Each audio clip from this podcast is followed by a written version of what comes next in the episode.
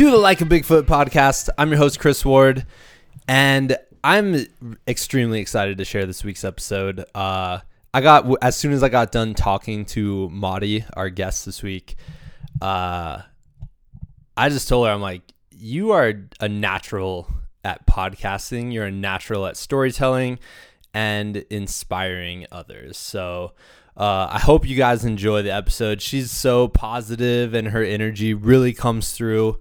And hopefully you can use it to energize yourself in your own goals. Um, Madi is a, a ultra runner and outdoor enthusiast slash badass athlete out of the Pacific Northwest. And she's done all sorts of things. She spends her time climbing mountains, skiing, run trail running, climbing. I already said climbing stuff. She climbs more stuff. um, it's basically what you imagine when you think of mountain athlete, uh, and she totally represents that. Just a person who loves being being in the wilderness. Um, the message I want you to take away from the podcast. I mean, she has a whole bunch of different messages, but um, I think the one that I found to be really powerful for me was the idea of resilience and the idea of persistence at a goal. So, without getting too much in the story, because you're about to listen to it, um, she set a goal to run a hundred miler, and it was a very important goal to her in her life. And she spent, she DNF'd four times. She did not finish four times. Uh, different obstacles kept popping up and she at that time just couldn't power through. And we've all been there. We've all had certain parts of our goals that aren't going exactly as planned or maybe the goal isn't as easy to accomplish as you first thought. Or even you know this happens sometimes where you're you're like this should be this shouldn't be that hard even though for a 100 miler, obviously that's to be ridiculously hard. But I'm just thinking, like, sometimes just in our day to day, we're trying to do something that you're like, no, this this is to be easy. This is to be like an everyday normal routine. And then all of a sudden, like out of left field, comes some sort of unexpected obstacle or unexpected adversity that now you have to overcome. And the message here is that you shouldn't give up on that goal. You should not you shouldn't let just st- things that come out of left field or obstacles or certain pains that arise, you shouldn't let that completely throw you off your goal and make you just quit it altogether. And Madi's story of resilience and persistence is absolutely amazing in that sense. So I hope you guys really enjoy that. I hope you take away um take that lesson away out of everything she talks about because you know, a lot of us are working towards big goals in our life, whatever it may be. It doesn't have to be athletic. And there are times where it gets frustrating and you want to just give it up completely and say and say these words, the worst words ever, where you're just like, I will never fill in the blank. Because I'm sure she had moments where she thought, I will never run 100 miles, even though that was the goal. And eventually, using hard work and consistency and the lessons you learn along the way through failure, you will be able to accomplish that. So, so yeah, I think that's extremely powerful for anyone to learn. Uh, she also talks about kind of like a learning how to suffer mindset and how she had to build that through four DNFs of a hundred miler before she was able to actually accomplish one. So, so yeah, great story. Uh, hope you guys enjoy the podcast. If you like this, head over to iTunes, go to Like a Bigfoot podcast or Like a Bigfoot on iTunes and subscribe. If this is your first time listening, just go back, look through our previous guests, and I promise you'll find somebody that connects with you. We're all about just a kind of a wide range of outdoor adventures, um, not just ultra running. Lately, it's been about ultra running because I'm training for uh, something that's definitely outside my comfort zone. Um, so there's been a lot of that, but you can go back. There's everything from bike packing to uh, hiking the Appalachian Trail, Pacific Crest Trail, uh, doing Ironmans, climbing Mount Everest, and going to Antarctica, all sorts of crazy stuff. So, uh, yeah, hope you guys like that. So feel free to subscribe on iTunes and all that fun stuff. All right, cool. Let's get into the conversation. Um, once again, Madi, thank you so much for for coming on the show. I really, really enjoyed the enjoyed talking to you. It was it was pretty awesome. So, all right, here we go. Episode number 90 of the Like a Bigfoot podcast. Madi Jordan.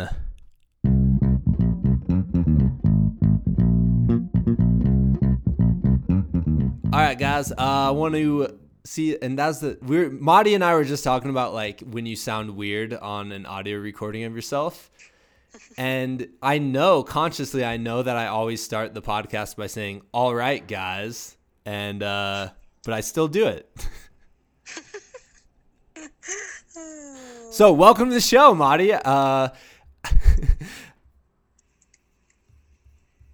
I uh, I wanted to chat with you because I read this like really cool race review, this really cool blog you wrote for Trail Sisters. Um, Yeah.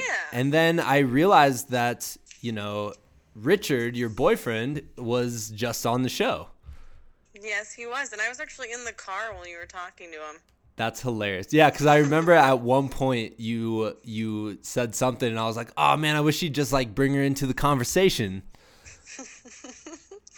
Yeah, I can't remember what it was, but I remember he had said something, and I was like, "Nope, you're leaving out a really important part," and I just like chirped in. I was like, "Oh," but yeah, Yeah, that's awesome. But yeah, welcome to the show. yeah. Thanks for having me. I'm excited. Yeah, let's. Uh, I kind of sent you kind of an idea of some of the things I kind of want to just pick your brain about today. Um, You seem to be not only an ultra runner, and we feature a lot of ultra runners on here, but you seem to be kind of an all around adventurer. Um, Yeah. I want to hear about your background. Like, how did you get into that? Well, I number one like didn't like to run when I was a kid, and I played like defense and soccer, so I'd like be able to run less. Um, I avoided a lot of athletic things. Um, and then I moved out to Washington, and I had already started trail running uh, because, and I kind of mentioned this in another podcast I did, um, so I'll just hit on it briefly. But uh, my brother passed away, and I needed a healthier outlet, and so I started trail running and ultra running, and it um, just really changed my life. And so I moved out to Washington, and then I discovered mountain running, and I was like, "Wow, this is amazing!" Uh, running around Mount Rainier and Mount Baker and Glacier, and yeah, just took my breath away. And then I started realizing, like, oh, there's things like rock climbing and mountaineering and ski mountaineering, and uh, it just opened up a realm of possibilities, and it kind of took off from there. And then also meeting my partner, um, Richard. Uh, he is a really big encourager of me being adventurous. So he, we like to plan a lot of things together. So, yeah. Yeah, that's awesome. What what was it that drew you to trail running? Like what like that specifically? Because you know, a lot of people would go hiking or camping or things like that, but what made you kind of want to get into actually like running the trails? Um, kind of like how far you can go and how quickly you can go. Um, I actually despise hiking. Like Yeah. I, I hate it with every fiber of my being. like the the thought of just like putting a huge backpack on and hiking forever. Like I have friends who are gonna be starting the PCT soon here, um, and I'm just like in awe of them because I was like I could not do something like that for that long at that speed. I would literally mentally go insane. But um, so the draw to trail running was just merely like being able to get somewhere quickly and efficiently, uh, and also like the type of pain you kind of push yourself through when you do it. I really enjoy that. Yeah, and that's something if people aren't ultra runners, they it's hard for them to connect to, or not just ultra runners, but just athletes in general. Like you do go through quite a bit of, of pain, and it's something that you actually embrace and look forward to. Yep, totally. Yeah, so that's that's hilarious. I'm actually about to talk to someone uh, who's about to start the PCT, and I'm the I'm kind of in the same boat. Like I do enjoy hiking, but I can't I can't fathom waking up and just that's all you do for five months. Yeah, it's that's just like to me like that type of mentality. Like they have a strong like mental like willpower. I I would break. Like I'm planning on doing Aconcagua uh, next December, climbing it. It's kind of newer in the fold um, for adventure that's up my sleeve, but um, they were talking about like in maybe three weeks for us to be able to climb it. And the idea of that, I'm like, oh, three weeks. I've been I've been trying to like get my head around that because like we've done um, Rainier climbs, but it's like two days, you know. Yeah. And so now I'm like, oh my god, three whole weeks on a mountain, just slowly pushing up, like, whew.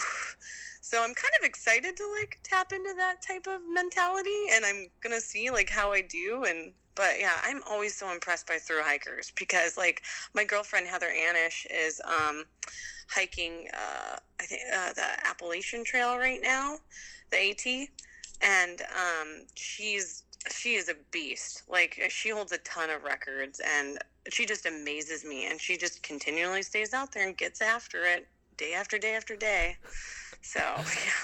So you're like if she can do that like 3 weeks is going to be no big deal.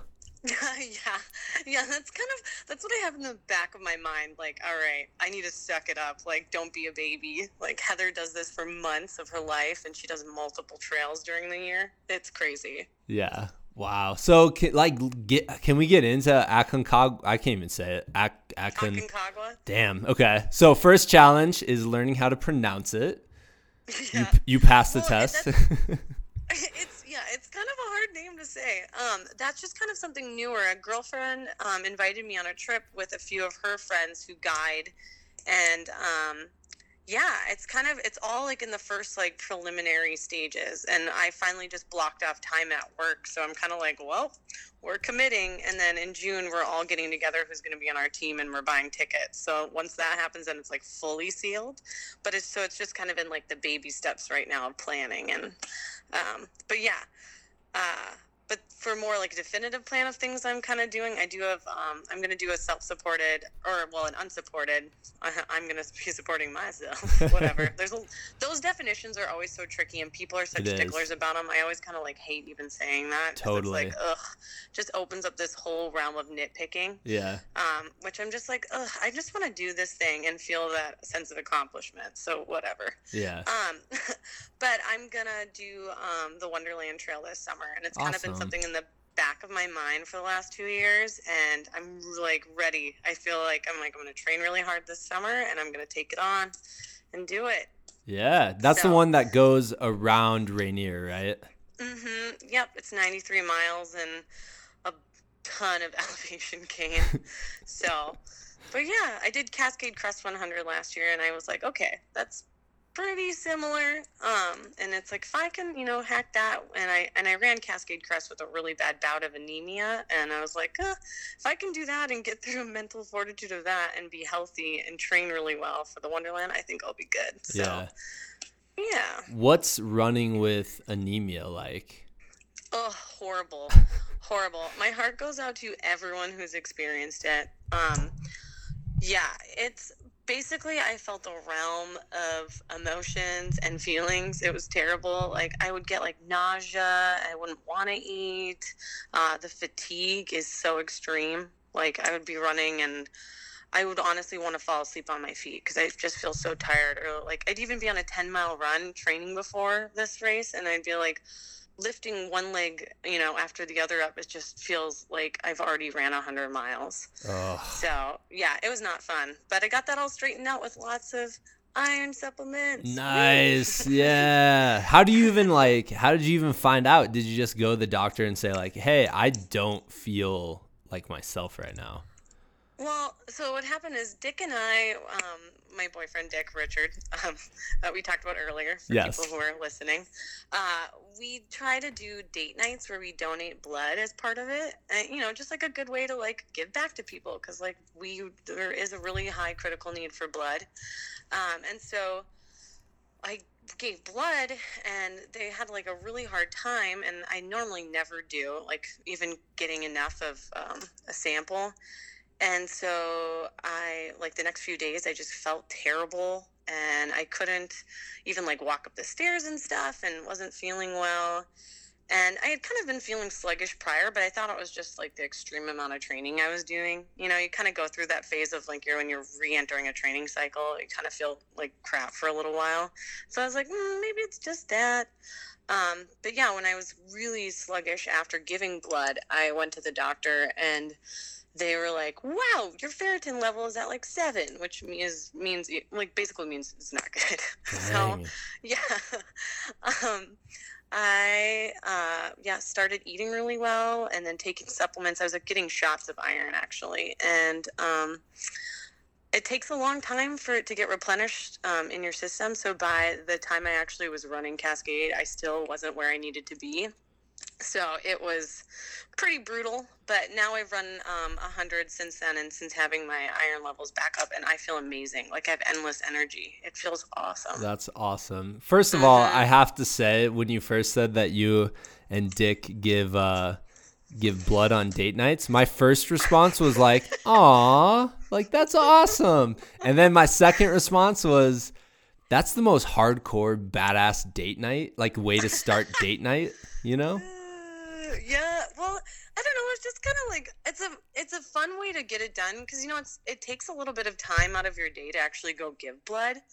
And so it was kind of a way of like keeping us like um keeping us like true to ourselves of wanting to do this thing we had both talked about and then doing it together makes you want to do it more so yeah yeah it just kind of that we came up with that as a fun way to give back to the community that's so cool that's so cool yeah. uh what so I, I don't know. I'm a guy. I've never ran a hundred mile race. I've ran a couple fifties. I've ran a whole bunch of 50ks. I love 50ks, but mm-hmm. like the first 100 you run and i i just in this article which is fin are fantastic it's called i didn't finish but have grown and mm-hmm. you mention attempting a 100 miler like a few times can we kind of oh, get into yeah. that experience yeah um so the kind of what I mentioned about with my brother um, passing away, it was a really traumatic experience, and my cousin ended up dying in the car accident with him too.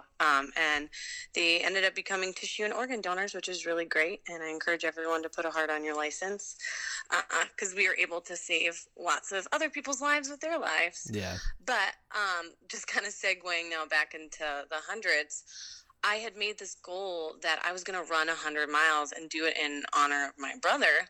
Um, but I was going to start with like a 50K and then move as a 50 miler and kind of progress up. Um, and I I did the 50k on the year anniversary of his death, and I lost like every toenail. I had a blister on on every toe.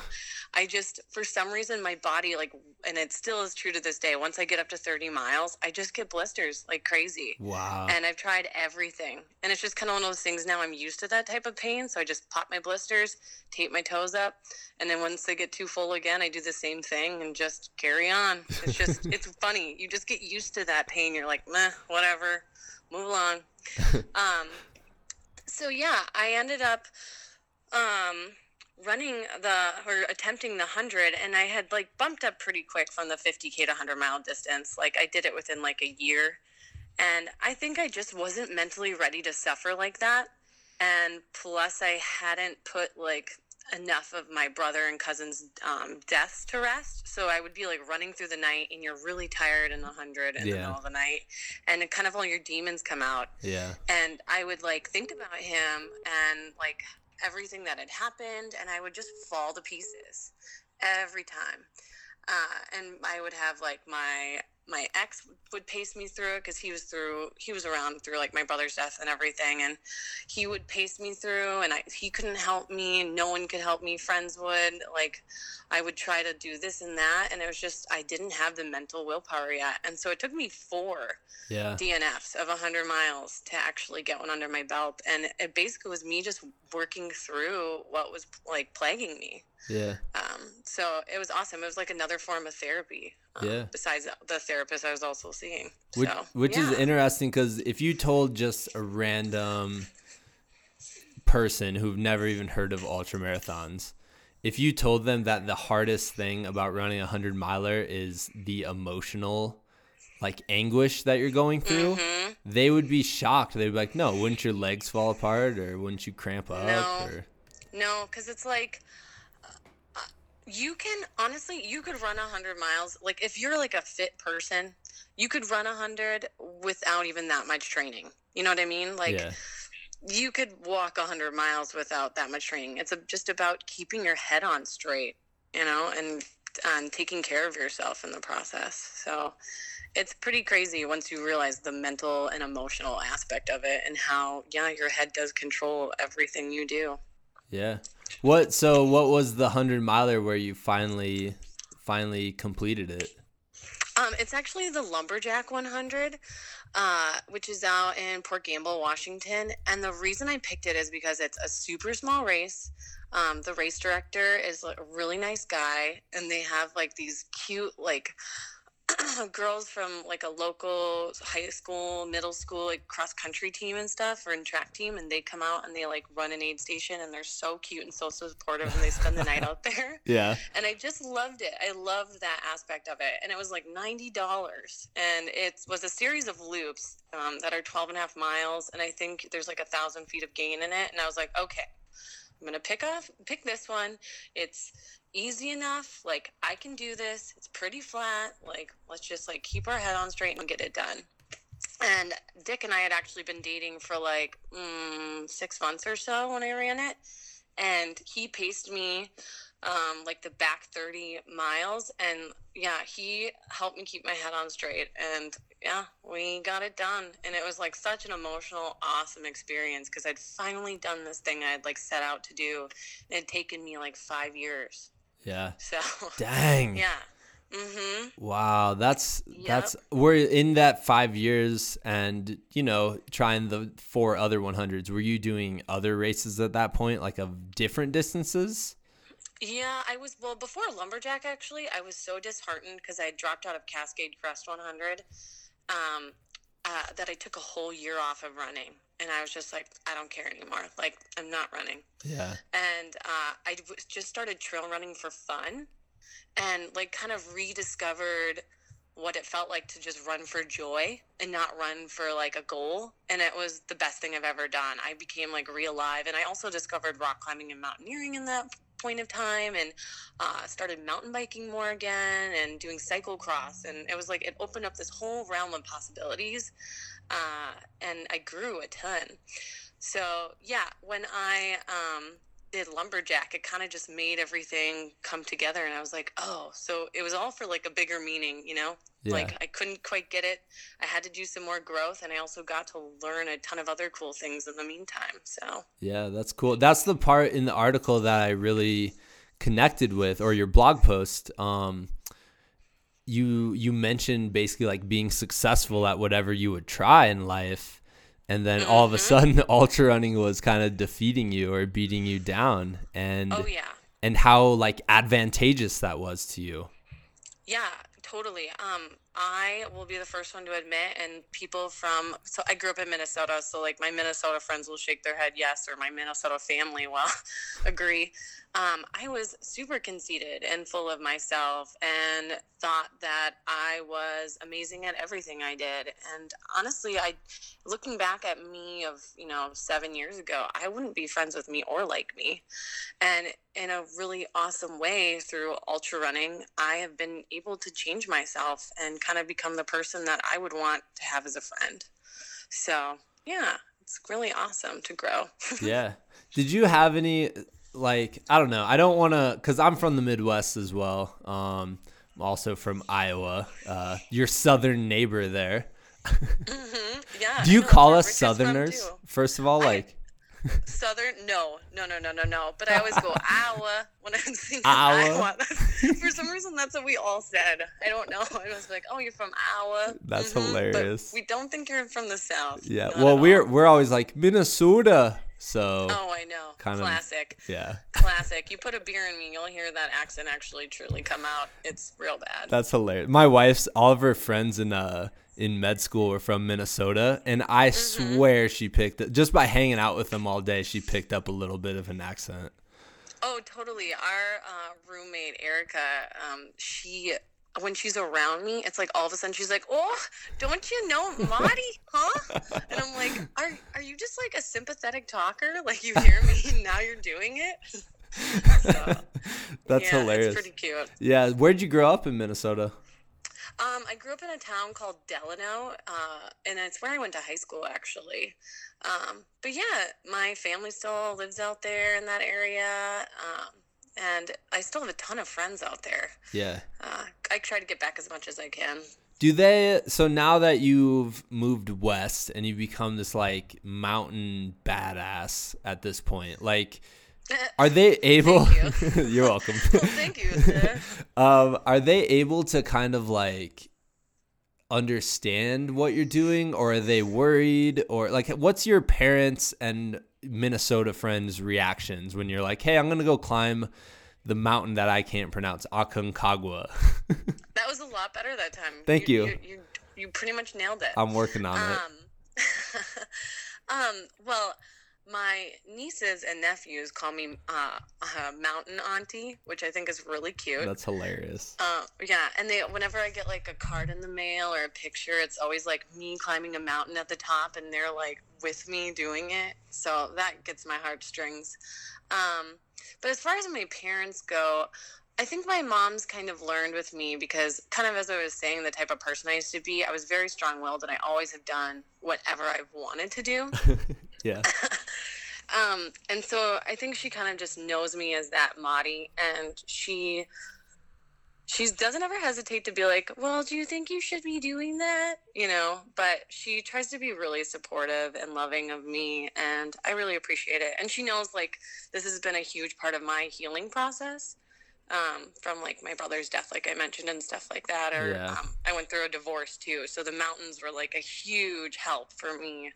Um, getting over a lot of the things that I faced with that. Um, and so I think she kind of just knows that it's this is a big part of my life, and I need this just as much as I need air. So yeah, Yeah. Um they I I just think like people who don't fully understand what even like a trail ultra is like, mm-hmm. they're just they're worried rightfully I mean, you know, cuz they love you, but they're oh, worried totally. they're worried about like knee joints and aches and pains and bears. oh, yeah. When I did the Superior 100 um, last year, because that's in Minnesota, and my buddy John Storkamp runs that race. If anyone's thinking about running a cool race and wants to do one uh, in the Midwest, I would highly recommend that because it runs along Lake Superior. It's so beautiful. oh, that's Oh, awesome. Yeah, it's on the Superior Hiking Trail, and it's actually the place where Dick and I both discovered like trail running and trails. No thought way, that really? yeah, but at totally separate times in our lives. So I think that's really cool. Um, and we both went back there for the race together, and he paced me through the through the night. So it's really kind of cool. But um, I came back after that race, and my feet because I had run Cascade Crest like two weeks prior my feet were so swollen like I had so much edema. My mom was like why did you do this to yourself? Like maybe this wasn't such a good idea Maudie Ann. And I was like okay mom uh.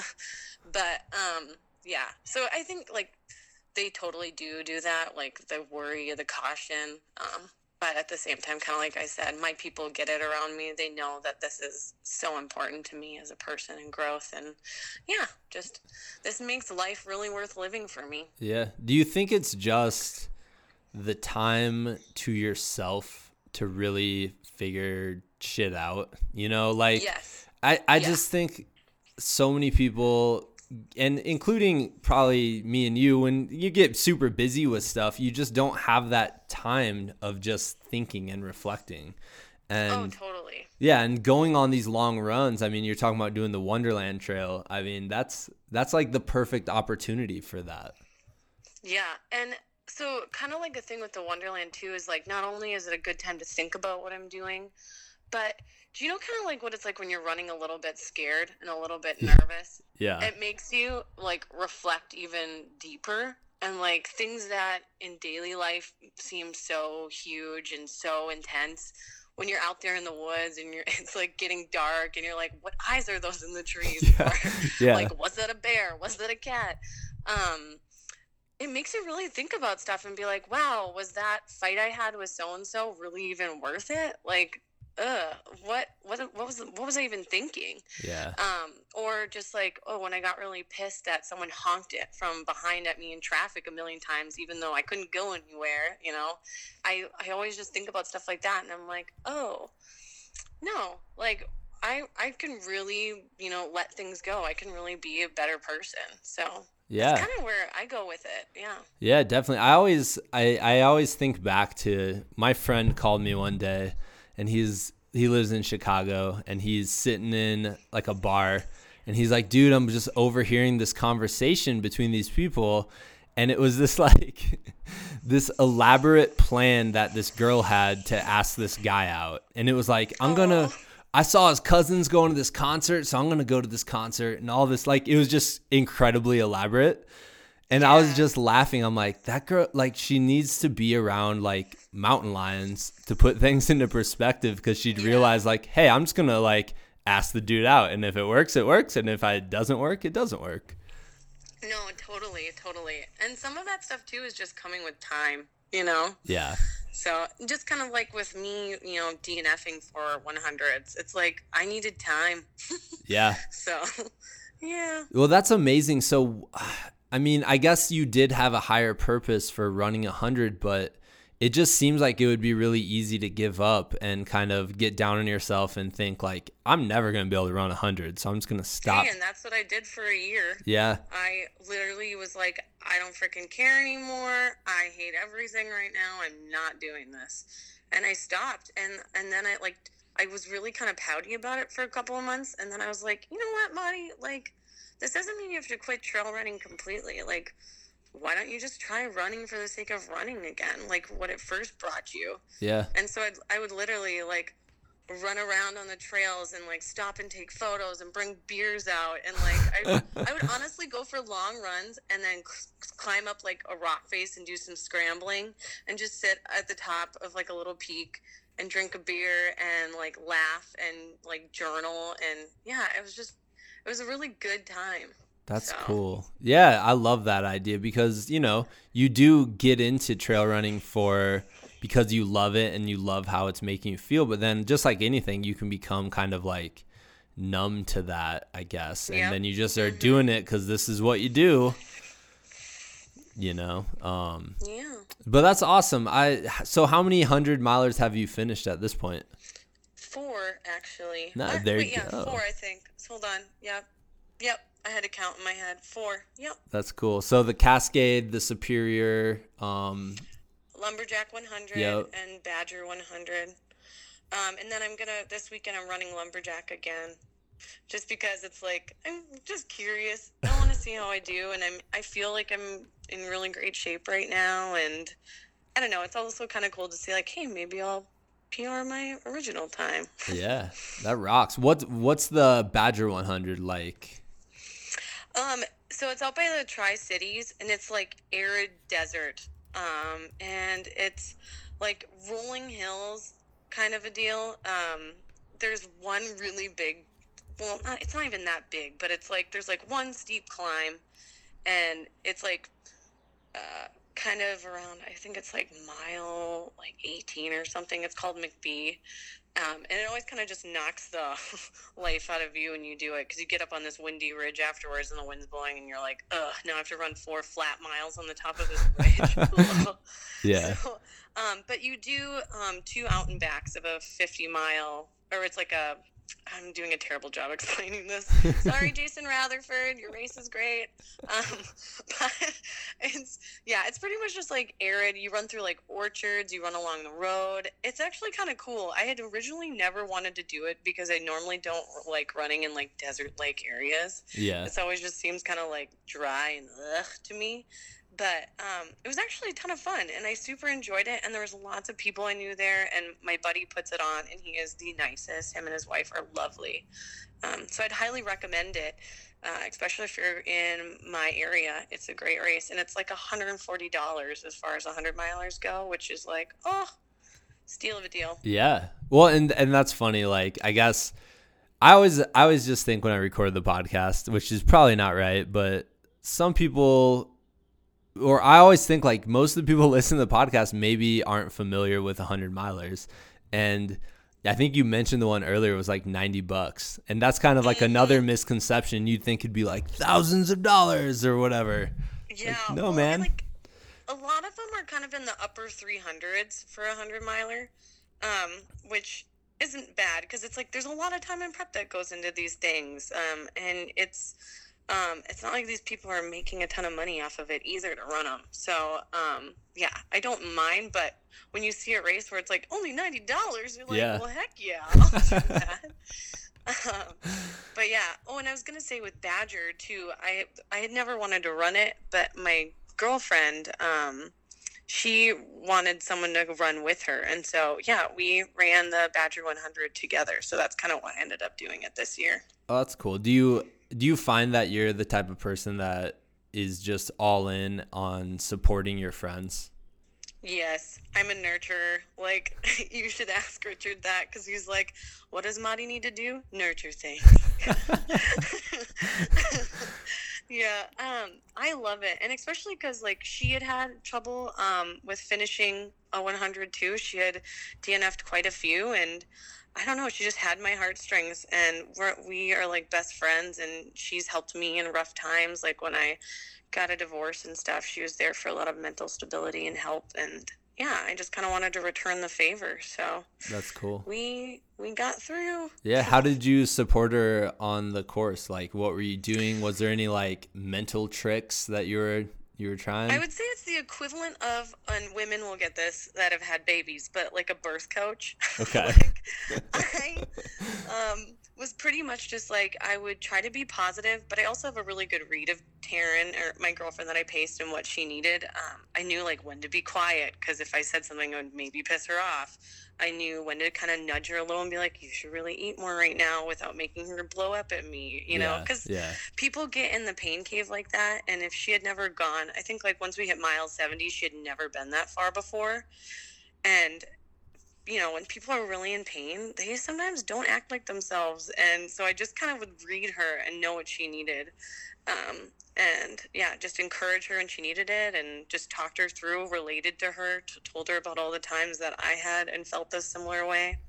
So yeah it was good. The last 10 miles, though, I thought she was going to kill me. She was using my first name as like a curse word. She would literally be like, Marty! And I was like, I'm sorry, but you can't walk. We don't have time for this. That's so hilarious. Yeah. Yeah. You have you Yeah. do have a great first name curse word kind of deal. Like Short. yeah, like a mom like yelling at their kid name, you oh, know? Oh, yeah. Oh, yeah. That was, uh, yeah, my full name is actually Maudie Ann.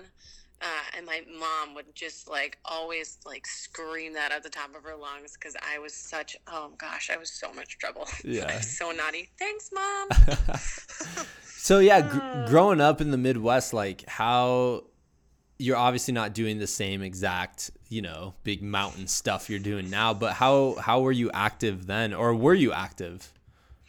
Um, like we always played outside. Uh, so my family uh, also is like there's a lot of farmers in my family, um, and so I spent like summers on my aunt and uncle's farms and um, my grandparents. We stayed there a lot, and um, yeah, we were always just continually outside. And then I did I worked a lot of manual labor jobs growing up too. Like I did landscaping and stuff like that. Um, and so I kind of just like always spent like whatever time I wasn't in school working or doing some sort of outdoor activity. Like we fished a lot. Um, I grew up uh, also like hunting and stuff too. Um, not my immediate family, but like my boyfriend at the time had taught me, and so I yeah learned how to hunt. Um, Yeah, I don't know. I was, which I don't really hunt anymore, but Yeah. it was kind of just like something that you did. Like, Yeah. I wasn't like now. I don't really meet very much, or uh, like hardly at all. Um, Yeah. I try to be conservative with things like that, but it was kind of just like that's what I grew up around. So I was like, well, I might as well learn how to do this. Yeah. Did a lot of ice fishing, and um, yeah, I also horseback rode. Um, So you were definitely like outdoorsy then. Yeah, but I was, but I wasn't like an athlete truly. Like I always played soccer, but I don't know. I just, uh, it was not my strong suit. I gr- I grew up with like really bad asthma, which I ca- have more of control over now. Um, but it just was not fun to me to exert myself because I could hardly breathe. So I was like, ugh. But Yeah, that wouldn't be too fun. I can't no, imagine. not super fun. but yeah, we were always pretty active kids. Yeah, that's playing in streams, throwing rocks and sticks. That rocks. I mean, that's honestly like I have two little daughters, and that's their favorite thing in the world, and it's the easiest thing as a parent. You just go next to a stream and let them throw stuff in it. Oh, totally. Or like, you know, old cardboard boxes. Like, why do people even get them presents? Like, just get them boxes. Oh a yeah, they'll just yeah, exactly. Like if there's a string around, they're just like, "Oh, string! This is so cool." I'm like, "What about this thing we just got you?" Um. Yeah, so I guess like, it, like, are you? I don't know. It's kind of weird to ask, like, because I know you and because I'm the same way. Like, I go out and do all these outdoor activities, mostly because I know it's good for my soul. But do you have like a higher purpose for, pro- like you? I mean, promoting these activities and supporting friends and all of that. Um, so kind of like I was saying, like seven years ago, I probably wouldn't have been my friend. Um, as I've gotten older and like I went through a kind of a traumatic divorce and like lost my best friend, sort of a deal, um, and then rebuilt myself, I sat back kind of looking at what I was and who I had been so far, and I was like, what am I doing? And so I started just to reevaluate like every little action that I do, like on a cellular level. Like, how can I create more kindness in the world? How can I, um, you know, be more patient with others? How can I make someone else's day a little bit brighter? Um, and that's kind of why I do these things now. And like, they number one keep me in check, remind me like what's important in life, um, especially when I'm out there in the middle of the night running. And then also like number two is like the community i've created what that also helps create awareness of like taking care of each other and taking care of the world and the environment so that we can continue to use the outdoors um, yeah i just i i don't i'm not religious i grew up roman catholic but i i do believe that we're all connected and i do think that we all should help each other where we can um, and put more joy into the world rather than more sadness so I kind of just do this to like try to keep myself um, up to the standards that I want to see in other people. So Yeah, that's perfect. That's I mean, what better reason than that? yeah, Yeah. I mean, right? and then you get to enjoy the amazing, wonderful mountains and ocean and streams and rivers and ugh, gosh, wetlands, everything. Heck yeah. Love it. So okay, so I guess kind of like getting towards the end of the conversation here. What uh this is just completely super selfish. What is what are some uh like local hidden gems? Will you Um, reveal them? yeah, you're up in the Oh. Pacific Northwest, right? Oh yeah, oh my god. And that's almost like a yeah, that's a double edged sword, but I won't be selfish and hide them. I will share them. Yes. Um well, okay, I think a huge hidden gem or like I I want I would more or less say underrated cuz people know about it. okay. But the um, I lived in North Bend for quite some time and just relived there when we came back from New Zealand as well. Um, and it just reinfatuated me with the I 90 corridor, which, um, so it's past North Bend. Um, you're going east, like towards Spokane. There's this chain of mountains, and you go up and over Snoqualmie Pass. But so that that range between North Bend and Snoqualmie Pass is um, the I 90 corridor of um, the Issaquah Alps, they call them. And the the mountains are amazing and they're super close and there's so many trails that you can just like go wild on. And the PCT runs through there. Um, you can follow Section J, and I've just found so many hidden little like uh, cow trails out there. And then I like end up looking on like Caltopo and it was like, oh no, this connects to this, and like I may have to bushwhack for a while, but I can eventually get over there. Uh, it's so awesome. So yeah, the I ninety corridor is known about, but I don't think people really get how many trails there are out there, and you can literally go forever. That rocks. Um, how far is that from C- like the Seattle from area? From Seattle, like a forty-five minute drive. Oh, that's not bad. Yeah, it's not bad at all. Um, and well, but that's kind of driving at Maddie speed. I will admit I kind of drive like a hellion, but I'm so got a lead foot. Um, but uh, yeah, um, but otherwise, another one that's out that way um, off of the Middle Fork is the Goldmyer Hot Springs. They're super nice. Um, it's really cheap to stay there, and they're also run by like a little private sector. That's not. It's not like the Washington Parks Association kind of a thing. It's like a little offshoot of it because they're privately owned, I think. Yeah. Um, so people live there year round and they take care of it and they only allow a certain amount of people there per night, so it preserves it. But you like walk along what's called like the Middle Fork River, and then you take this little trailhead, and it's like the most perfect hot springs I've ever been in. And I've been in hot springs around the world, and these are like these are amazing. It looks cool. There's, I just did a Google image and I'm like, wow. Uh huh. Yeah, Richard and I went. Well, we've gone there twice together now. It's kind of become like a little tradition, but we went recently again and we had it to ourselves because the weather was so bad, but we're like, meh, this weather's fine. that sounds yeah. like, just from talking to Richard for the podcast, I'm like, yeah, that sounds exactly like something he would say. Yeah. Well, and it was like snowing and it had melted a little bit. And so, like, the actual campsites themselves were like full of water where you'd pitch your tent. But they had even said to us, they're like, hey, if you just camp a little over to the side on that like moss and like you're not going to hurt anything, just camp over there. It'll be dry. And we're like, oh, sure. If you say it's okay, that sounds great to us. That's cool. Um, yeah. And we had the hot springs all to ourselves and it was so amazing. That rocks. Um, but yeah, otherwise, like, I don't know as far as like hidden hidden places go, I can just tell you I love running around all the volcanoes. Okay. Like it's so much fun. All like Adams, uh, Helen's, Glacier, Rainier, uh, Baker. Just there's oh, there's just so much to do. That's cool. It's endless. Yeah. That's cool. Are you gonna hike any of them uh, with with with uh, Dick and Calvin this summer? Well, because they're well that um they're doing you know how I was talking about how a whole like unsupported, supported, yeah, yeah, blah blah blah blah blah.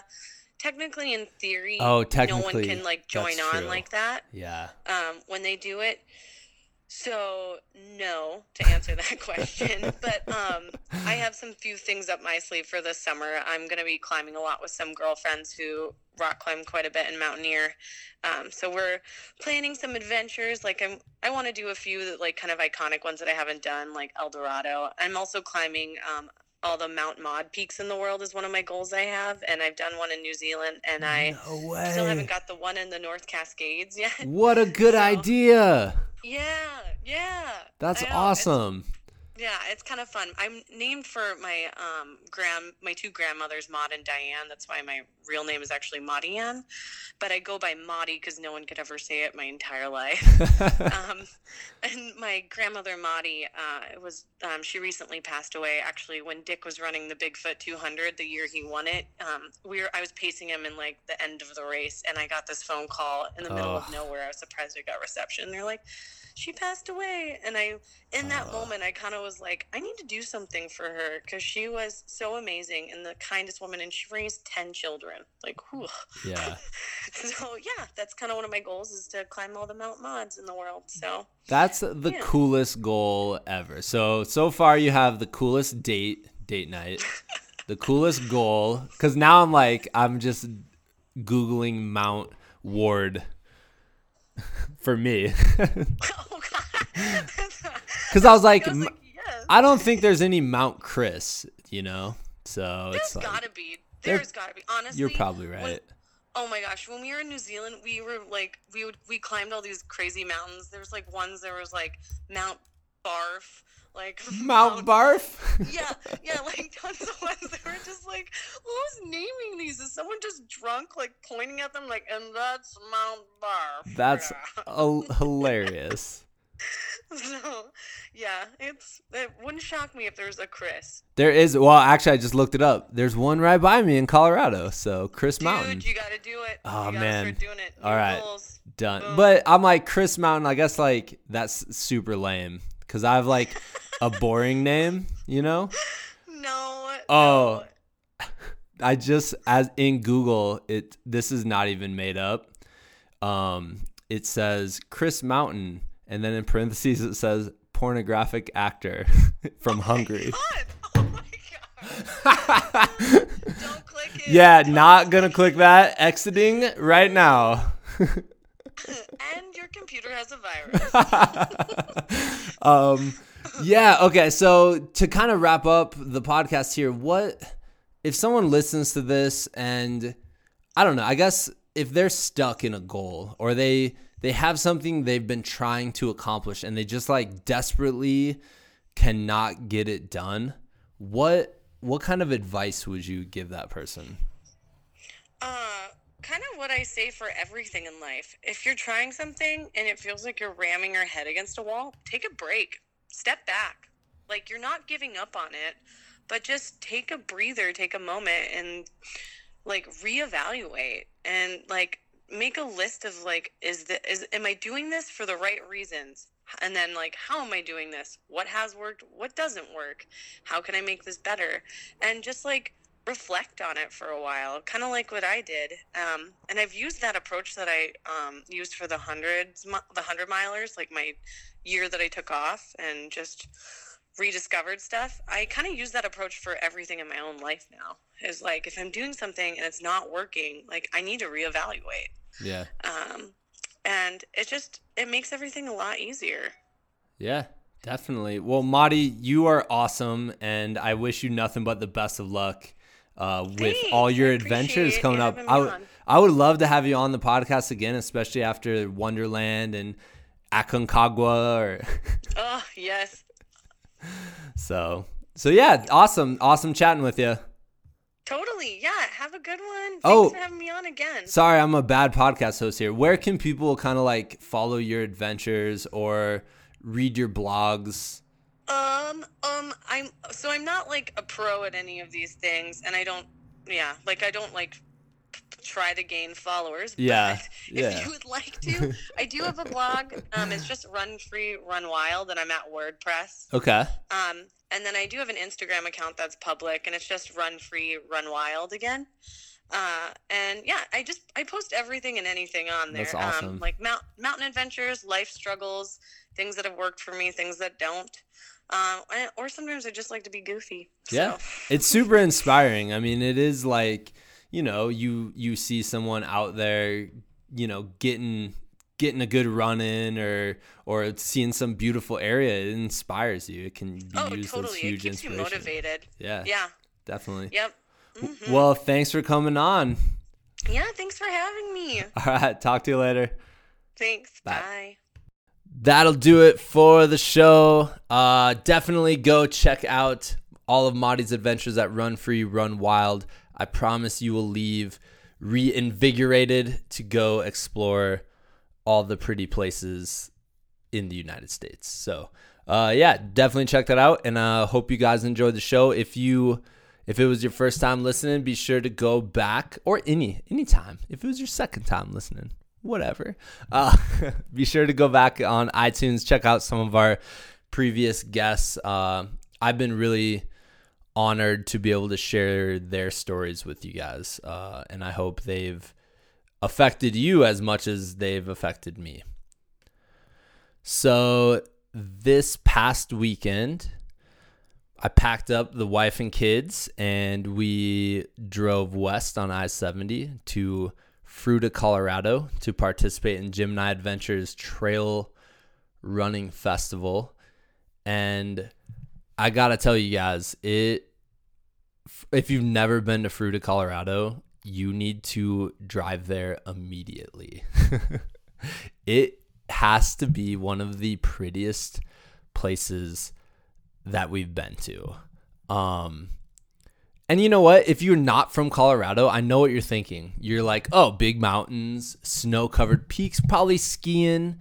Okay. Uh, that's kind of like the normal perception of Colorado. But as you get further west, like Fruita is, I don't know, like 15 miles from Utah. Uh, and as you get get to that area, it's, it becomes deserty and awesome. Uh, we stayed in an Airbnb that uh, well and this was a shock to us. So we pulled into Fruita. We had been driving for like five and a half hours because we had to start in colorado springs. And we had a uh, we have a four year old and at times she can be a four year old especially if she's out of her routine. Uh, so let's just say the last 30 minutes of the drive were pretty rough. Um, and then my one year old just slept through it. You know you think that would be the hard one right but anyways, so we get to Fruita, we go through the check-in process and everything, and the whole drive there, I'm telling my wife, I'm like, yeah, I'm pretty sure this Airbnb is like 15 minutes away from downtown Fruita. She's like, okay, I can do 15 more minutes in the car. I'm like, me too. We'll be fine. And so we go, we meet my friend Scott, and Scott's been on the show before, Scotty Stark, and his awesome girlfriend Catherine. We we like hyped up Catherine to our four year old because we're like, she needs something to look forward to and get there. And we're like, Harper, fun Catherine's to be there. So Catherine became fun Catherine the rest of the weekend. Um, and I type in my GPS, our Airbnb, and it's 50 minutes away. And I gotta say, at that point, we were about to start crying.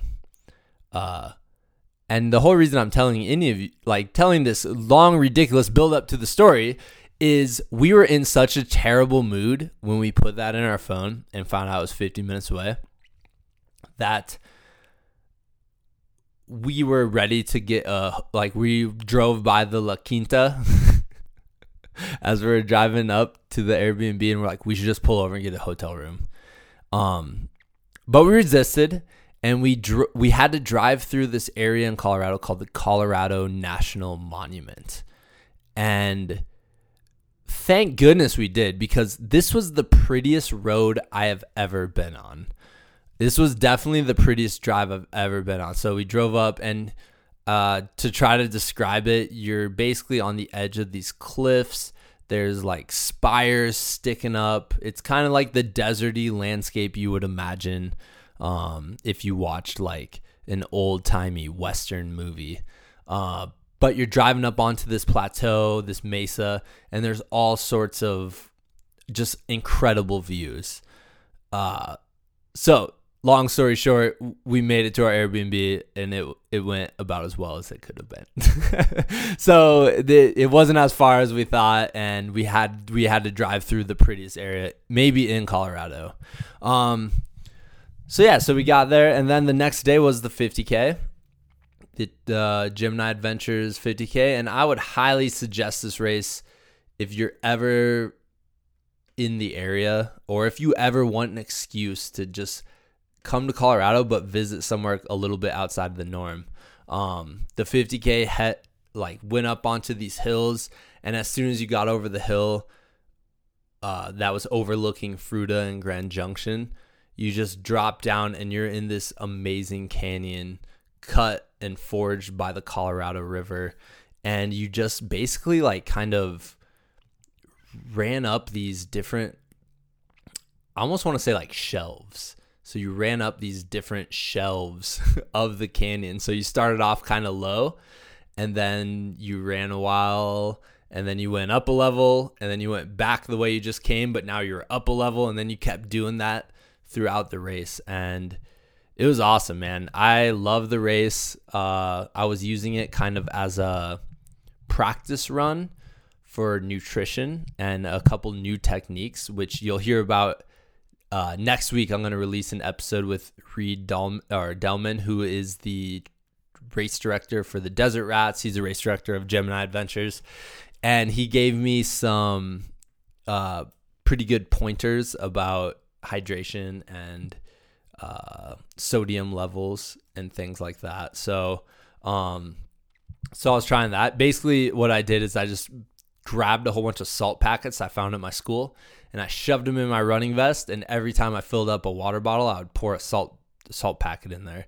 Didn't taste the best, but I got to the last like four miles and I was not cramping at all. There was a couple parts that hurt, like a like some hip stuff, like on the inside of my hip was a little bit sore. Maybe like a groin was a little bit tight.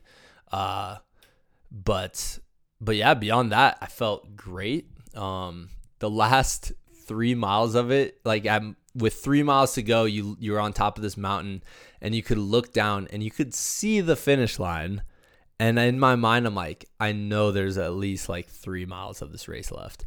And you just switchbacked and zigzagged your way down the mountain for seemingly forever. I'm sure it was only about 30 minutes, but when your legs are a little exhausted at that point and you're just going down, down, down, down, down, and on top of everything else, you can hear the music at the finish line and almost smell the delicious grilled cheese sandwiches.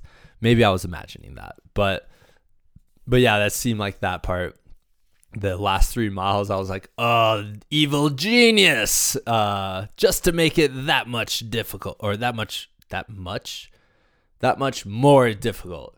He decided to do this to us, but uh, but yeah. So I guess on that, on the last part there, this is what I learned, and it was after talking with Madi on this show. Um, so I was trying to apply some of these ideas, and basically I just kind of learned how to deal with pain a little bit. Like my muscles were sore. I know the difference between an injury and just, you know, pain.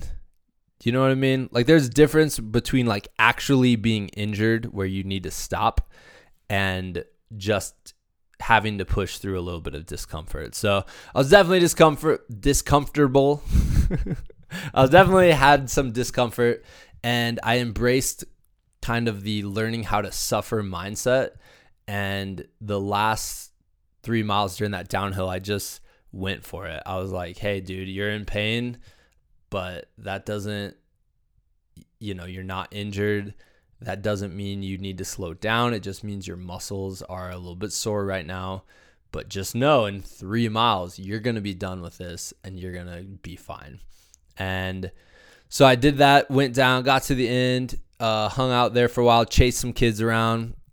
That's the thing they don't tell you about dad mode is uh, you don't get to just sit around after the race. You have to go chase a one year old and a four year old and all that sort of crazy stuff. So uh, that was a blast. And then I have to say, like, this was the most encouraging.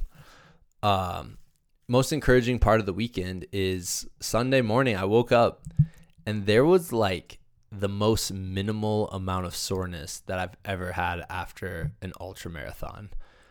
Like I felt pretty good besides my sunburn because stupid old me forgot to put sunscreen on the one part of my body that was exposed. And so now I have this tiny strip on my shoulders that is just peeling off and I'm trying to teach this week and my face is peeling like skin is falling on my students and stuff and I was like, I'm sorry, I'm so so so sorry, my skin's falling on you. I'm just kidding. I don't know if they've noticed, but I can definitely see like the flakes of skin coming off my forehead and my nose, which is disgusting. But but yeah, I don't I don't know. I didn't you know it's funny like I sign up for an ultra marathon and I don't ever I usually don't run with music or listening to anything. I usually like to chat with other people. Um, this race I didn't talk with talk that long with too many people. Besides, I ran with Scott for about 10 miles, so we chatted that whole time. But I wanted like that deep thought, you know? I was like, oh man, I hope I have some deep thoughts so I can share them on the podcast. And as I went, I got near the finish line and I'm like, dude, I've had zero deep thoughts. Like literally, I just had this really dumb Tenacious D song going through my head almost the entire race. And that was it. And then at one point, I literally had the song Oh Sweet Nothing by Velvet Underground going through my head. And that song's literally about nothing. So I had nothing going on up there. It was like in The Simpsons, if you ever saw The Simpsons, where it zooms into Homer's brain and it's just like do do do do do do do do.